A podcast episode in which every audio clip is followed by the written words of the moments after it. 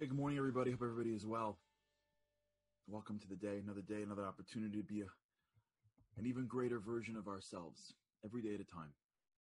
Life is a game of inches. And all we got to do is wake up in the morning and try to be a little bit better. It's the beauty of life. Really, we have this ritual.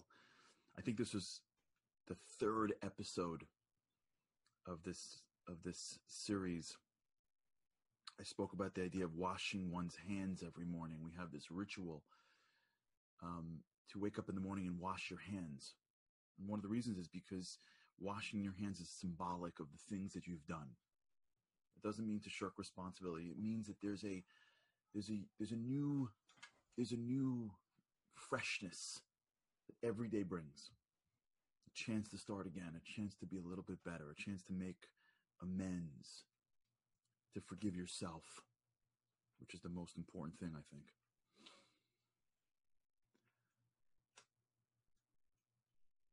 We've been speaking a lot about rituals, about schema, about different aspects of how each and every one of us can grow. And yesterday, we were talking about happiness. For those that are joining us for the first time, thank you. Um, my grandmother passed away on Monday, and I want to thank all of you for all of your your kind words. I really appreciate it. Taking the time out of your days to to write words of of comfort and encouragement means the world to me. Really does. You don't realize how incredible of each and every one of us is and how much just your kind words make mean a lot and for the stories and for the for the nice things really ken i don't know if you're watching ken. Ken sent me the best story yesterday about his grandmother. My grandmother used to stuff us i mean to no end. There was never enough food. I mean there was never there was never there was never a concept of enough. More, more, more, more. Eat again, eat again, another one, another one. There, there, was no concept in the life of a Holocaust surviving grandmother, at least mine, that her grandkids should come out anything but stuffed. We're like stuffed chickens. If I would have gained 50 pounds, she'd have been like, where? I don't see it.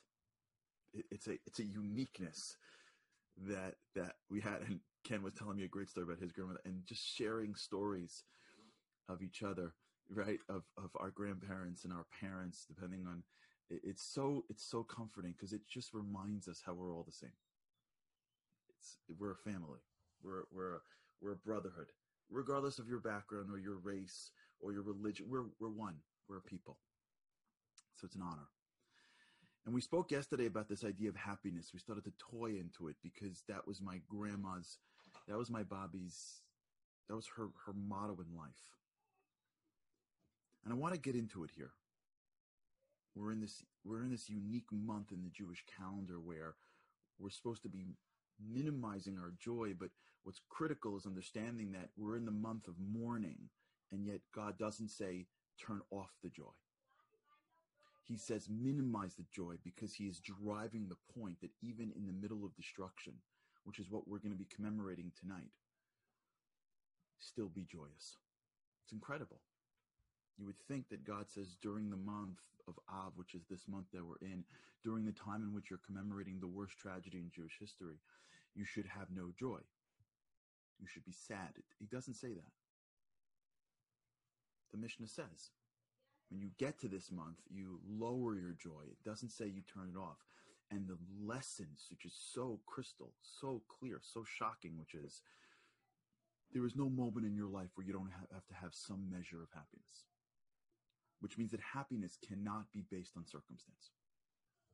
Because if it was, then the months that we commemorate joyous occasions we would be joyous, and the month in which we commemorate sad things would be sad. So, if anything, this is exactly the time.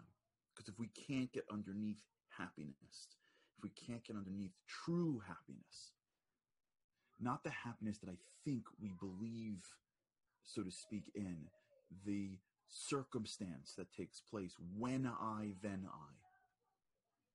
there's a concept of when I, then I. And if you think about it based on what we've been talking about, it makes a lot of sense, right? If if you are if you've been living in a world where ever since you were little someone had been telling you when you get here then like if you've been living in a world with the whole and i'm not blaming anything I, I i'm not blaming a society or a system i'm just articulating the implications of that in our minds. If you're living in a world where all you do at the end of a semester is get to the next semester all you do is get to, you're always going to the next thing there's always a thing that you have to get to. You go from you know elementary school to middle school from middle school to high school from high school to whether you take the year from good israel to college to college to the job to the job to your first year associate then your second year associate wherever you are you're always moving towards somewhere. I had a friend of mine who became so incredibly wealthy like overnight like he invested in real estate during 08 and he bought some buildings and he never had money. And and then the buildings turned around in 09 because New York City in 08 hit this massive recession and real estate was in the middle of it because of the mortgage crisis. And he happened to be involved in a few deals and he had some money and he borrowed money whatever it is. And he got into like three or four massive deals in 08 when the market was terrible. And then like it came back so quickly and he was like under 40 he was so successful financially. Beyond his dreams beyond his parents dreams beyond his grandparents dreams he could have retired he could have sold out of his shares in the properties that he had now owned and retired for life and i remember the conversation in whatever it was uh, 13, 2013 i don't know 14 sometime and i'm like waiting for him to be like, I, I don't know what to do with myself. I'm overwhelmed. And he said to me, like, I got to get to that next level. I'm like, what next level? He's like, that next level. I'm like, what, what are you talking about? Next level? You didn't even, you couldn't have dreamed of this level of wealth ever. Ever. He was he was a, a, a, real estate broker selling one type of units, making X dollars a commission, and he was projecting himself at this much money. For whatever reason, he now made more money than he even projected. At that moment, he should have been washed in joy. And his natural inclination was there's a level. Because once you got into the, his level of success, he now started hanging out with some people who I'm like, there's no more levels, my friend. You had so many dreams. You had so many things you wanted to accomplish. Just bask in the gifts that God gave you. And He wanted to get to the next level. Why? Because that's how we're programmed. We're programmed this way. That's called neuroplasticity. We're programmed to play levels. We feel that if I'm not fighting for the next level, I'm not going to be ambitious like Ariel, you're right. It's never we we got to understand this. We don't we don't crack this open together. We're going to get lost. Remember, wisdom is based on distinctions. Distinctions. We can't split hairs. We can't understand it at the right level. If you ever studied a page in Talmud, they're making the whole thing is distinctions. You can't walk outside in this day. Outside, what is it? Five meters? Is it 20 meters? Is it three mil? Is it two? What's the difference, rabbis? Just don't walk outside. No, because they understood that if we're going to get underneath something, we got to get distinctions. Here's a major distinction. What is the difference between always getting to the next level and being ambitious? We're so scared to slow down because if we slow down, we're not ambitious. And when someone finally slows down, he doesn't have balance between I want to be properly ambitious versus never satisfied. This idea that we're always getting to the next level means that everything that we're looking for in life is going to live over the next hill. But here's the problem you never hit the hill. And when you start realizing that, you're at the end of the, not at the end, you're further down the road and you look back and go, wait a second, what? What? Nobody told me.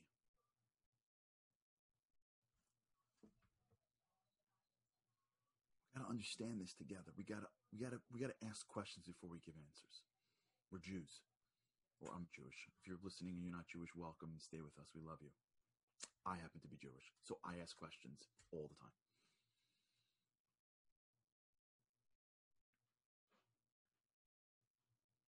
What is this? What is this next level thing that doesn't let us slow down for a minute to to appreciate what we have? Where does happiness come from? Does it come from achieving that thing over the hill?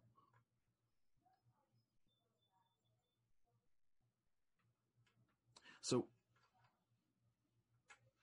I want to share with you something that's been on my head all day yesterday. You know, when people call and they, when they, you know, they call or they text, they write and they say they're sorry, for, they give us condolences. It's funny, I get a very similar thing with my grandmother. I got it with my grandfather too. Losing a loved one is hard. And when at the moment of loss, it's really hard. You know what's interesting? Yesterday, I had a whole bunch of, of the similar lines from very well intentioned, wonderful people who I love very much. They say, How old was she? And I say, She was in her 90s. And I say, Okay. That's okay. They didn't say that. They didn't say that's okay. But they go, Okay. It's not a tragedy. She lived a long life. And, and I, I keep on wondering, why do they say that for? Why do people say that? Why do people say that if somebody is old and they pass away, it's okay? How do they know? How do they know it's okay? How do they know that it's okay for the person who suffered the loss that the age matters? Why does age matter for? Why why do people do that? And they're so well intentioned and they're so wonderful. And it only it, it, it I, remembered it from my grandfather. And I and I'm remembering and I'm getting it now. How old? Oh, she lived a long life. She lived a long life. I remember at my grandfather's funeral, in the room before we walked into the funeral, where the body was and my my mom and my aunts were sitting there. I remember someone walking into my mom who was crying, being like, "He, he lived a long life." I, I remember asking myself, like, "Why do people do that for?"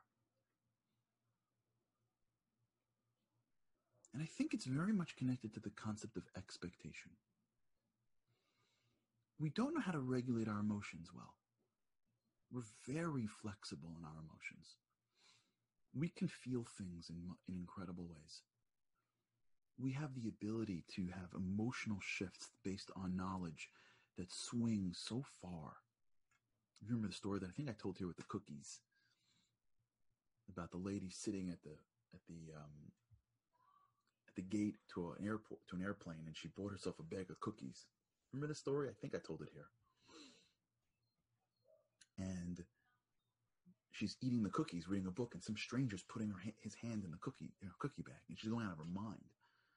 Like it's she's saying anything to him, but like she's so mad at him, like he's putting his hand in her cookie bag, and she's working herself up. Like what kind of person does that? And finally, she gets up, she leaves after the cookies are finished. He's taking, she's taking cookies. She gets on the plane and she reaches into her bag and she finds her bag of cookies. Meanwhile, she's taking his cookies. And at that moment when she's sitting on that airplane, thinking that that stranger took from her bag of cookies, her emotional response was so negative, so angry. In a moment, just recognizing that it was the wrong bag of cookies, it was she was taking his bag. Her emotion shifted. Emotions are relative to our knowledge. Emotions, that's why they they fleet. That's why they come and go because they are in response to what we believe to be right, what we believe we deserve. I wonder if I don't know the stats, but maybe Andy will get it. I wonder what the life expectancy was of individuals hundred years ago, 1920. And if I don't know if it was, let's say it was 70 years old. If in 1920 somebody lost a parent or grandparent that was 70, and they said, okay, 58 years life expectancy. 58 years old, 60 year old. Imagine someone going to a funeral and going to somebody in 1920 who's 65 and they go, okay. Okay. Maybe in, in 200 years ago, someone going to a funeral of somebody who was 50 and they go, okay, relax. Guy's crying. They lost maybe, maybe, maybe a parent in, in, in 1820.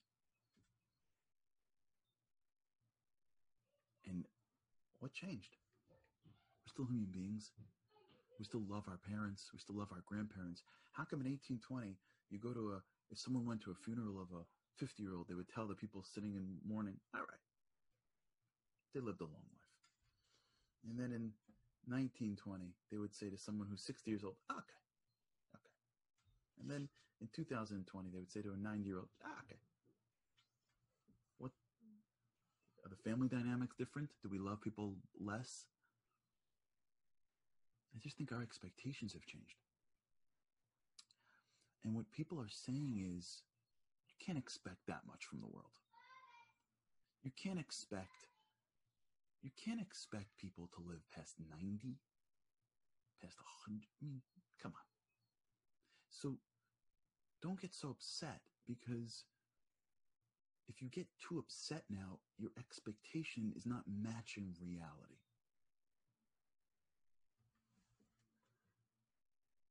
I think there therein lies really one of the most important aspects of our happiness is that we can't toggle reality. We can't change reality. We can shape it. We can work for it, but we can't change it. And it drives us crazy.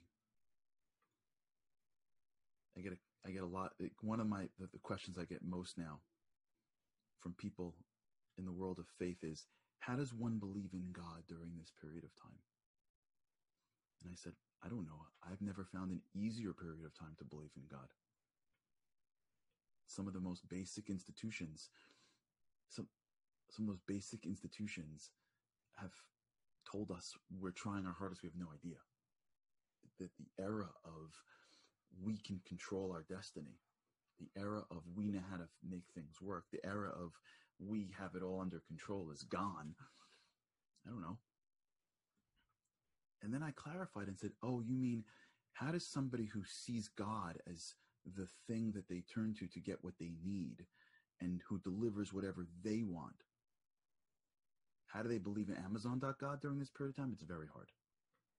Because when God is the thing in the sky that we order things from spiritually, who's supposed to be a good boy when we tell him to, who's supposed to deliver what we're what we want from him because we know reality. When God plays to our reality, we believe in him because he's playing our game. And I want to control reality. And if that means I got to control some God in the sky that someone told me about who is part of my reality, fine, whatever. I'll add that to the list. I, I'll, I don't know. I'll play to the lady at the DMV. Why can't I play to the invisible man in the sky? If that's our definition of God, then yeah, it's hard. He's not delivering.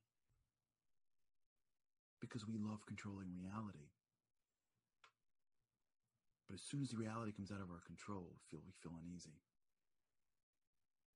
So maybe maybe the beginning of this is that if we really are, are honest with ourselves, our happiness, we we attach happiness to whether or not we're getting the reality that we want. And if we get the reality that we want, we feel happy for the moment. If we get closer to the goals that we're hoping for, then we feel happy. And then that's not happiness. So it goes away and we go, oh, I know. I got to get a new goal. It's, I got to get to the next level. That's why. I must not be happy because the happiness that I'm really waiting for is after the next semester. It's after the graduation of high school. That's the game we play with ourselves is that we think that when I accomplish the reality that I set out for myself, that's where my happiness lies. Then we get there and go, I don't feel it, and go, mm, it's probably not. It's probably it's probably resting at the next level. Let me just keep on going. But maybe we're in the wrong pathway. And maybe we can never control reality. And even the attempting of controlling reality is what's driving us crazy. Maybe the only thing that's actually going to give us happiness is not the control of reality, but is the control of our expectation of reality. Maybe if we start to, just like we said, don't control the world, control your schema. This is a, a circle back to the schema. As we say, maybe it is the expectation that I have from others and from the world and from myself, maybe the expectations are off. And I don't mean expect less. I mean expect differently. That's what we're going to toy with here. How do we toggle expectations? Because if we keep on fighting against reality, we may end up. Who said this earlier here? Someone said we're running around and around and around. Who said this on our chat? Someone wrote just now, oh, Rochelle, we're like a mouse, going around in a circle, going nowhere. Very profound. But if we maybe start to change our expectations, we may find ourselves getting a power source called happiness that may take us closer to our goals than had we been fighting for our goals maybe the pathways to our goals and our ambition is not direct. Maybe it's roundabout. We're going to talk about this.